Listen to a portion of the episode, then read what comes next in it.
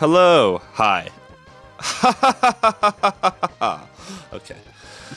Oh, I didn't see you come in. Sorry, you heard me practicing for a play that will not exist. Um, so I got a Christmas gift. What was it? Did I show you my Halloween costume first off? I don't know. You show me lots of things. What was it? Um, I was Jesus. No, you did not show me that. How many years in a row have you been that?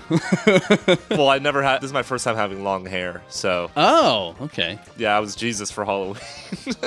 my roommate took a picture of me where I was like glaring into the sun. How you doing, Yuso? Um, and my friend took that picture and he put it on a candle that he ordered online. That's and great. in in Latin, it says like a Bible, like one of the most common Bible verses. Um, and uh, this is what it looks like. That's fantastic. What is Isn't in your? that is amazing? is that an ear pod? That's just a reflection glare. Oh, okay. Yeah, yeah. Um, Have, dude, that's a that is really great. That's very legitimately good. It reminds me of that one of my favorite memes is Jesus in that pose, basically on a clock, and it says, "Jesus, would you look at the time?" right, right. and it's just the best thing. Hey, what's up, Henry?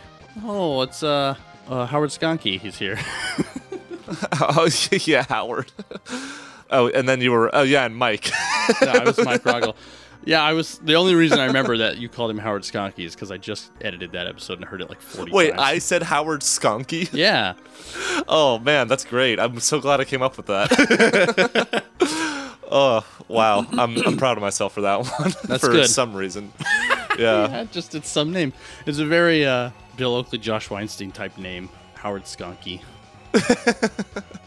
It's a my roommate and a group of my friends have just this internal meta that we've created where we all just call each other ridiculous names or we'll just say ridiculous things and that's just there's like a trend of like how those names develop over time. And like we were at a Disney Springs uh, last night and Carlos says to my friend Thomas, he goes, "Hey, uh, name that fish there," and he'll just be like, "Uh, Angularis uh, clarbambus," and it's just like, why, Oh. do you, why do you why do you come up with stuff like this? Because you sent me that snap, like, what is that fish? And then he just stared at you. yeah, yeah, yeah, exactly. and I thought you were making a joke on the uh, name a woman thing that we saw. Oh yeah, no, that was really funny, but no, it, we, him and I never even talked about that. Okay. But for those of you that are curious, who who did that video? The Billy Eichner. there was a video where he goes up to a woman Just walks up to a random woman and he goes, Name a woman. I'll give you a dollar. Name a woman. And she's like, What? Name a woman. he just keeps screaming it at her over and over and she can't do it. and then he runs away. well she she runs away Oh, yeah. and then Because he's then so he's upset. And he's like waving the dollar at her. That was, I believe that was probably from Billy on the Street, which I've never seen, but I know it's a thing. oh, so funny how you doing Grook? You should probably watch it, it sounds like, if you like it. Yeah I- no it's, it's very funny it's it was just something show. that came up on reddit Yeah, yeah, for sure. So here is an interesting thing that I came across recently. I was discussing with somebody the uh, we were talking about game engines, and because I was talking about what the differences are between different game engines and why you would might want to use one over a different one, and we were talking about the Dice engine that EA uses for Battlefield and stuff like that, which is a gorgeous engine. It's one of the best looking game engines I've ever seen in everything. It's always amazing looking. But apparently it's it's really really good for very specific things. And in this instance it's very good specifically for shooters. And so the fact that Mass Effect Andromeda was made with that engine because it was published by EA is one of the reasons that game wasn't as good as it could have been because the engine did not allow for it to be as good as it would have been on a different engine, more suited for that gameplay type. Which I thought was a very, very interesting yeah thing. because i mean you can you can kind of take a game engine and treat it as like i guess like the tools that you create something with and, and that's why like unity and unreal have their own feel and differences to them but um, they just thrive in having shortcuts to get to get the results for different things Well, and that's because my different friend and I were talking about. She was complaining about a lot of the inventory mechanics in the in The Witcher, and then we were kind of going back and forth in um, just different games that have weird inventory problems, like the Outer Worlds, for example. You can't sort by the amount of something that you have.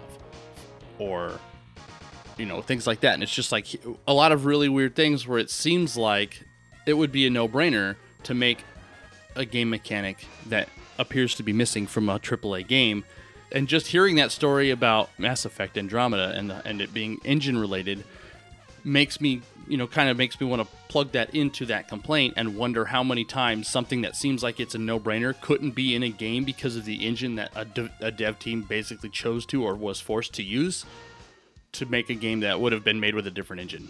See, see, that's the other thing too, because like I, I think that I feel like if you have a game engine, you have to make your decisions around what the game engine is Right. from the beginning. Um, Like I mean, Skyrim, for example. Imagine Skyrim with the same engine that Uncharted used.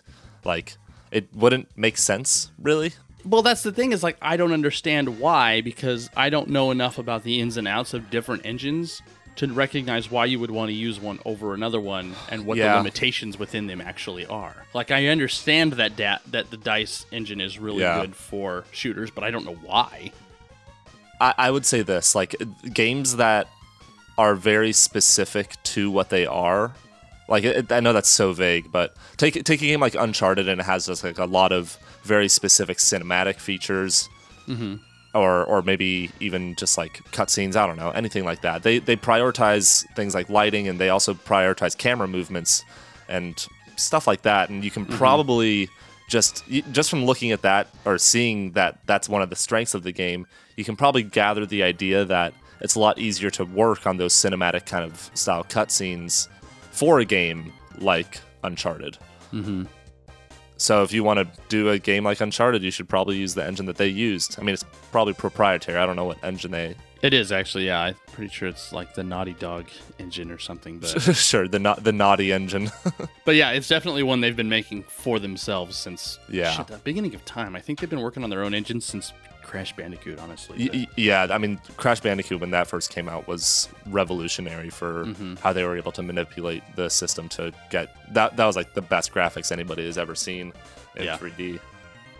It's crazy that they've been doing that th- thing for so long, where they are constantly making games that look too good for them for their own good, really. Like, and I will say though, like I've been I'm getting deeper and deeper into God of War. I've been just really playing the shit out of it, and it is insane how good that game looks, man. It is so good. Yeah. Did I um did you hear about the glitch in Outer Worlds where uh, quest NPCs would die and quest NPCs can't die? No, So, it's a really interesting story. But there's a glitch in the game that happened, and it was solved recently. But so, like for the first three months of the game, there was this glitch that they, they I think they knew about, but they had to release it because of deadlines and such. Right. Like you'll just you'll uh, you'll be in the ship, and you're uh, a, an NPC that's part of a quest dies, and NPCs that are part of a quest can't die. Kind of like in Skyrim, Right. uh, where they just say, "Oh, he's passed out momentarily" or something yeah, like that. yeah. So he had this whole like 20 part tweet where he was like explaining how he spent more time on this bug than any other bug in his entire life uh, on any other game. Who, who's And- he? The, the, the devs? programmer that's working on the Oh, game. yeah, okay. And it turns out that the the reason it happened it, it would happen when they were on a ship, and somebody submitted a cutscene where uh, they went into dialogue, and there was somebody climbing up a ladder, but they would they would go into dialogue and the person would still be climbing the ladder, but because it goes into a climbing ladder state, it would never actually leave the climbing ladder state.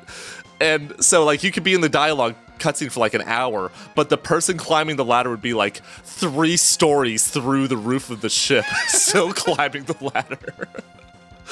Uh, so like the the the reason that was happening that it was happening is because the state that you would go into during the climbing state everything else in the game pauses around you when you go into that state but it just wasn't applied to the ladder basically I'd love to see it. Yeah that, that's one of my favorite dev stories i've heard Did you watch? Did you end up watching the 12 minute speedrun? I that? yes I, I love hearing uh agdq do you know what that is Yep, um yeah that's going on in orlando right now actually Oh, cool. getting to see like the game developers go over that stuff and like even getting to hear Kevin talk about it when he joined us that one time. Mm-hmm. I don't know, just the developers' thoughts on like the speedrunning side of things. Leaving stuff like that in too, like knowing it exists. That's interesting to me. Yes. How you doing? Oh man, I always mess up this name. Anemone. Anemone. Thank you. I, I like. I'm. I'm always convinced that they keep on switching the letters of the M and the N. That'd be amazing. So you learned all that stuff about game dev fairly recently, didn't we? I think we talked about like game engines fairly. I so I mean we talk about it you know randomly, but I just I don't understand what about a different an engine would lend itself. Like I understand like even from the Uncharted example, like okay, so that engine you know is primarily designed for camera movements and lighting and things like that. But why? Where and what does that mean? If you were to make Skyrim with that engine, in my mind, all that means is that Skyrim's going to look really nice. But I don't see why you wouldn't be able to have the same inventory or have the same battle Yeah. system. Like, I just don't understand. The Yeah, I mean, there's there's a lot of small things like the way that the physics work and like how like hitboxes mm-hmm. collide with each other, how the dialogue system works, and a lot of it is. I think I think there's also a balance to strike with all of this too. Like, I, I actually don't know what the most central thing in Skyrim I would say is. It's probably the openness, open world, the sandbox feel to Yeah, it, I suppose. Because Skyrim 2 is like Skyrim's a two, three hundred hour game, depending on how much you want to do. But you could also speed run the story in 35 minutes because that's like the story itself is really thin. And if you're going to just play it for that reason, why would you do that? And that's why, you know, Outer Worlds, you could do the speed run in 12 minutes. yeah There's a couple of things that you heard the devs because it was a really interesting situation where the devs were watching a 12 minute speed run talking about the things that the guy was using yeah and they were like, "Oh, I didn't know that you could jump off of that over that fence there," and stuff like that. Yeah. But even still, the main plot line story elements are still only 12 minutes worth of content because open world games like that are really, really thin on story for obvious reasons. Bec- uh, yeah it's usually like uh, Breath of the Wild's the same way. like Yeah, yeah it is yeah because the, the a meat of it more is by design. Yeah, no, for sure, for sure. Um, they they definitely knew what they were in for in that sense. Yeah, but I think with Skyrim, the focal point is the sandbox nature of it, the ability to wander around this giant place and constantly find new stuff that has nothing to do with anything. It's just part of building the world itself. Do you think that's more so like the that openness is due to the quests and the people, or do you think it's more so due to the dynamics in the combat and how you build your character? Um, I don't know if any of those things. I don't know. I feel like that question doesn't make sense. Um, the openness being, well, because it's like it's just a sandbox world, you know, where you wander around and you have, like, you find a cave, and in that cave you have a journal and a book and a cool, you know, couple of puzzles with a cool big thing at the end after you kill this king of the draggers that doesn't have anything to do with the story otherwise. Yeah, And it's just everything's all these little mini self contained stories that build this world rather than all being part of the same story. sure. Yeah, Like, in, it just remi- reminds me there's an Outer Worlds quest where you go to this dude's house, I think. I can't remember what the situation was, but you basically end up going to this house of this family and they invite you for dinner, and you discover that they want to eat you. Oh, and yeah, and then you basically kill them all and take their stuff. But there's this whole like three, three or four quest arc of helping this guy out and going back to his house, and he's so thankful. Please eat with my family, and then you find out that they want to kill and eat you because that they're a bunch of weirdo cannibals, and it's like that has nothing to do with the rest of this game. But that's why we play this for stuff just like that. okay. So it's it's more so the the world building through the NPC interactions, I guess. Yeah, world building through side quests and Yeah. yeah, things like that. Yeah, that makes sense. And and maybe and it could be something as simple as that, like the way that how even just one small quest might affect the rest of the world around you, or something like that. Or there's usually just like I, I, the the game engine is the tool. It's not really like the way the game turns out. I guess uh, it's a little bit of both though, because the tool automatically reflects the end result of the game. But Yeah, like if you cut a board with a hammer, it's gonna look a lot different than if you cut it with a saw. sure, yeah, go with tool, tools and outcomes. Yeah, yeah. Or or the I think a similar example would be like cooking, like cooking eggs in an oven versus a stove or Yeah, that's a better example. yeah, using a gas top stove versus a convection stove or whatever it's called. Like they're they're just slightly different results in like how they come out, but each of them have their own advantage to how you want to cook something, mm-hmm. or how you want to build the game out. Yeah, and I would imagine. Well, and that's the thing that was strange for me too, because The Witcher, Witcher Three specifically, CD Projekt Red is like the only developer in Poland. They they are a very important part of the Polish economy, and you would. Th- I heard, I heard that when the prime minister of Poland or whatever like Mm-hmm. met Obama, he gave him like a copy of The Witcher. like on, that's great. I heard that. I don't know if that's true, but but you know, I but I have heard that like because CD Projekt Red is such a big deal in that country that when those when they put out a game, it does affect the entire economy of that country. yeah, no for and sure. but that's the thing is like CD Projekt Red does like one they do a game and they do all these huge AAA games and it's like they don't have to fight everybody in the world for this competition at least within their own country and it just seems like they would design an in-house engine for a game like that to make it so that they could get it to do exactly what they want. And maybe they did, and maybe that's why the controls in that game are so completely absurd, and no one's ever used a scroll wheel and the right bracket key for something in a game until that game. but but yeah, it's it's tough to know. Did, did what what engine did they use? I have no idea. I have no idea. I would love to know. Let's look it up. CD Projekt Red Witcher game Mm-hmm. engine. And I do wonder too, like, are they going to use that same engine for Cyberpunk 2077? Probably. It's called it's called Aurora engine. okay. Okay, uh, the Aurora engine was developed by BioWare as a 3D Ooh. successor to BioWare's previous engine, the Infinity engine, Interesting. and it was released in 2002. Ew. Ye- well, it was released. It was re- it was released in 2002. I don't know what that means. It could have been added to. Like that's like saying the Unity, Unreal technically was released in like 1990 or whatever. Yeah, well, that and that that's another question though, because I heard that Elder Scrolls Six is going to be the same engine that Skyrim was on. And Dude, and Skyrim was the same engine that Oblivion was on. right, and so it's like, how do you? I don't understand. Is it because some people complain they think that that's a terrible idea, but then you see how engines keep changing, even though it's technically the same engine, and I just don't know. How much can you? How many times can you cut and resew this pink Chanel dress into something new before it falls apart? Like, Not only was it Oblivion, it was also Morrowind, though. Jesus! Hold on, when did Morrowind even come out? 1901. Are you? I was. I thought you. Were, I was gonna say, are you serious? But I, then I. Okay, okay, that came out in 2002. Morrowind came out in 2002. So all game engines are actually from 2002. That's what we've learned today. yeah, pretty much. Well, I wait. It's gotta Okay. be your bull. I, I thought. I thought it said. I. I, I was gonna say. I, I read something about Daggerfall, and I was like, no. it can't be. but it's one of those things, though. If they did make a new engine, mm-hmm. how different would the newest Elder Scrolls game feel? Right. And also, would that be a bad thing? Yes, very true. And what was Fallout made in? Fallout. Fallout has to be the same thing as Skyrim. They feel exactly the same. They're practically the same game. Absolutely the same engine. Oh, it wasn't. Well, then never mind. Wait, I just don't understand how un- that unless can the other thing, because they look, they use the creation engine for Fallout.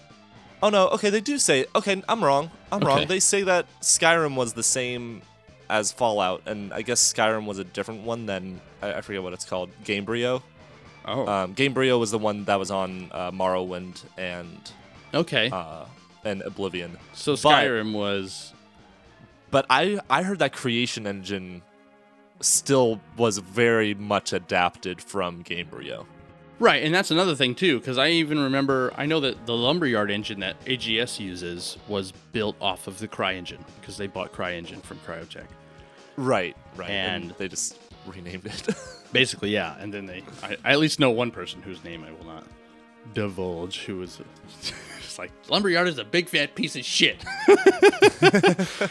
he does not love that he had to work on it so often. But I mean, I heard CryEngine was tough to work with too. And that's another thing is like, there's just I have so many questions on the dev side as the you know the further I get into the industry it's like all right now here's all these questions I've had for 20 years about like why was the PS3 hard to program for what's the difference between all of these engines what does a dev kit look like and it's just I would love to know all these things.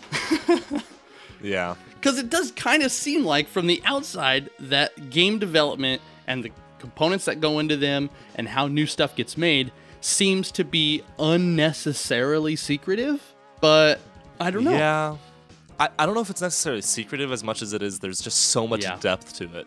How many people that have sold millions of copies using the Unity engine know the full ins and outs of the Unity Yeah. engine? Yeah, and maybe that is it, where it's just like, well, we could explain this to you, but we're not gonna because because it's don't- we don't- it's we impenetrable. don't yeah, it it's like- or- it's what you've said a hundred times. Like, I barely know code, but all you it's like I don't you don't don't worry about what this line means. Just know, just care about what it does, and like, The, sort of. I mean, th- it still is important to understand like what it does. But like for starting out, you just like it's like using plugins Yeah. in Reaper or Yes. any DAW. It's like you're not trying to learn exactly what it does when you're first starting. You you like the science would just go way over your head at that point. You just have to give a direction and tell people like the the the knobs to make it sound good first. right. then you can kind of play around with those pieces after the fact. One thing that I have thought about a hundred times that was reinforced by our January competition video is like I would just kill to have a consistent video series, either made by us or by somebody, where they just pick out a plugin and like this is the plugin that we're gonna look at today. This is what it does. This is how it works. These are the types of sounds that are most likely to be benefited most from this plugin, and here's all of the different things. I have never heard this idea from you. We should. I would. I would die on my feet to have this exist because I've wanted to do this Okay. forever and ever and ever.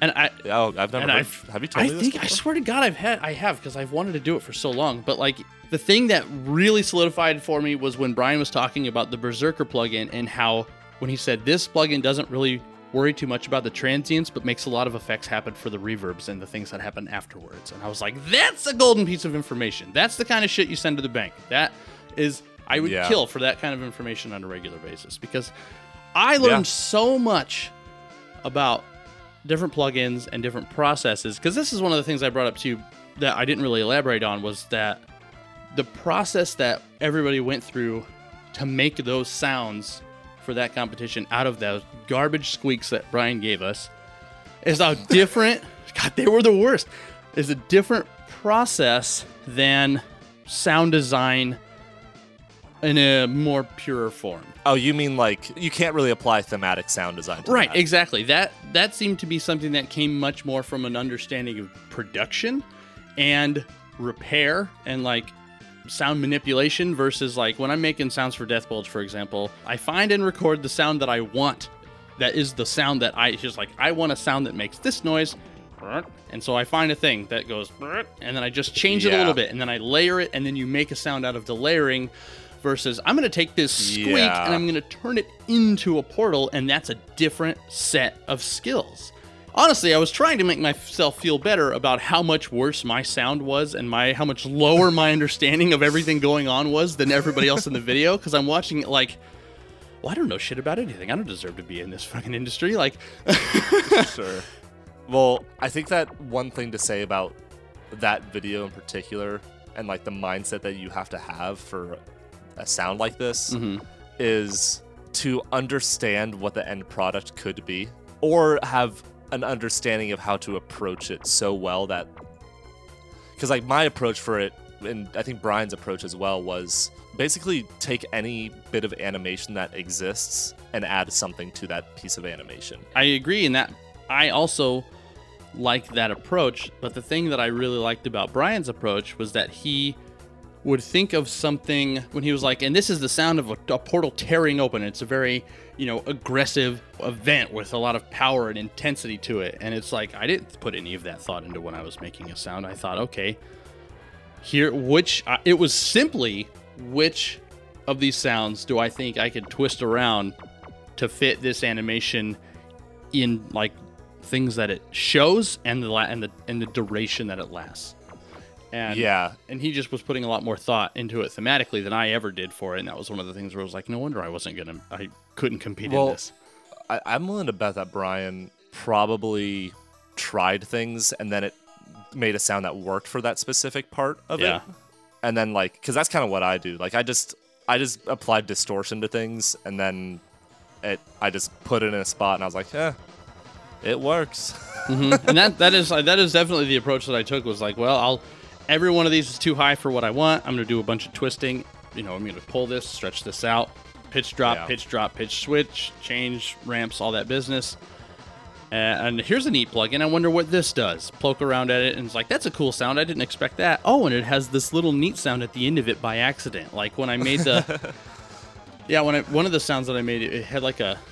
Oh, when the portal like would open and then reclose, it would be like. And then it would close and again it would go. Dee, And it Yeah. would just be this high noise that just. Boo, and it was like, that wasn't even part of the sound. It just appeared after I turned all these knobs up to 400 and so it wasn't what I wanted, but it's, and I don't know how I made it, but it's here and it helped. Yeah, you did say that like Austin and Brian did something specific in the video. Uh, Was it that specifically that they like broke down what they Um, wanted to do ahead of time, or was it like a I don't know. I'm not sure. It's tough. I'm not sure what you're referencing, but another thing that Brian did that I was like, that's the kind of thing I would love to know is when he zoomed in on that waterfall graph and he made those little blocks of like, I'm going to cut the highs out of this. And then he made Oh. those blocks around them and deleted Yeah. individual pieces on like a microscopic level to change the way it sounded. And it's like, that's 100 miles from what I've ever done. yeah? So that's but that's that like but that yeah but that falls Yeah. more into you know sound repair and pr- and production stuff versus like Yeah, well i would never need to do anything like that from the perspective of sound design because i'm just not going to pick any sounds that have those noises in them Yeah, no, that's very true. Huh.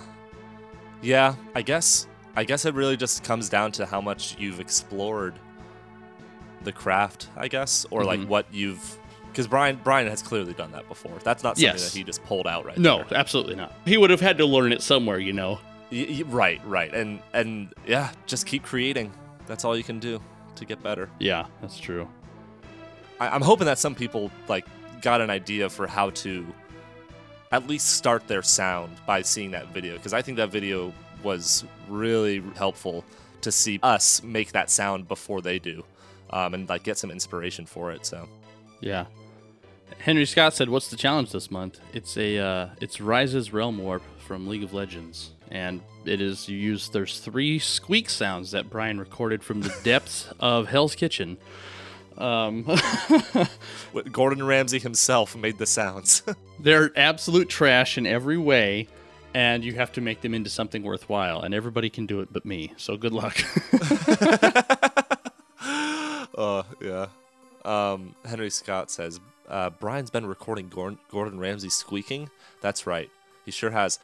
Okay, well, we're at like 37 minutes. Should we call it for this one? yeah sure Okay, cool. Well, thank you for joining, everybody. Appreciate you all. Uh, remember, we have a free course on the Blip Sounds website if you want to join in on learning some sound design, or you know, if you want to take part in the monthly challenge and such, we have that coming around. So, Yeah, and then we are on Facebook in some capacity, and Twitter and Instagram and all these places. And and every place gets something different. So uh subscribe to all of them. Thanks for joining, everybody. We love you. Yep. Oh, Uh, that's less. Oh no, I'm sorry fun. to hear that, Kai. Are you, is everything okay? Were you just hanging out like you got lost trying to go somewhere else? it's a possibility. oh, you're fired. Where's my apology podium? Uh, You better believe it. The best kept secret in is to eat hol- hol- holiday food, uh, hospital food. Ooh, very good. Gordon Ramsay makes the hospital food himself. Kai says. It's a hell of a hospital.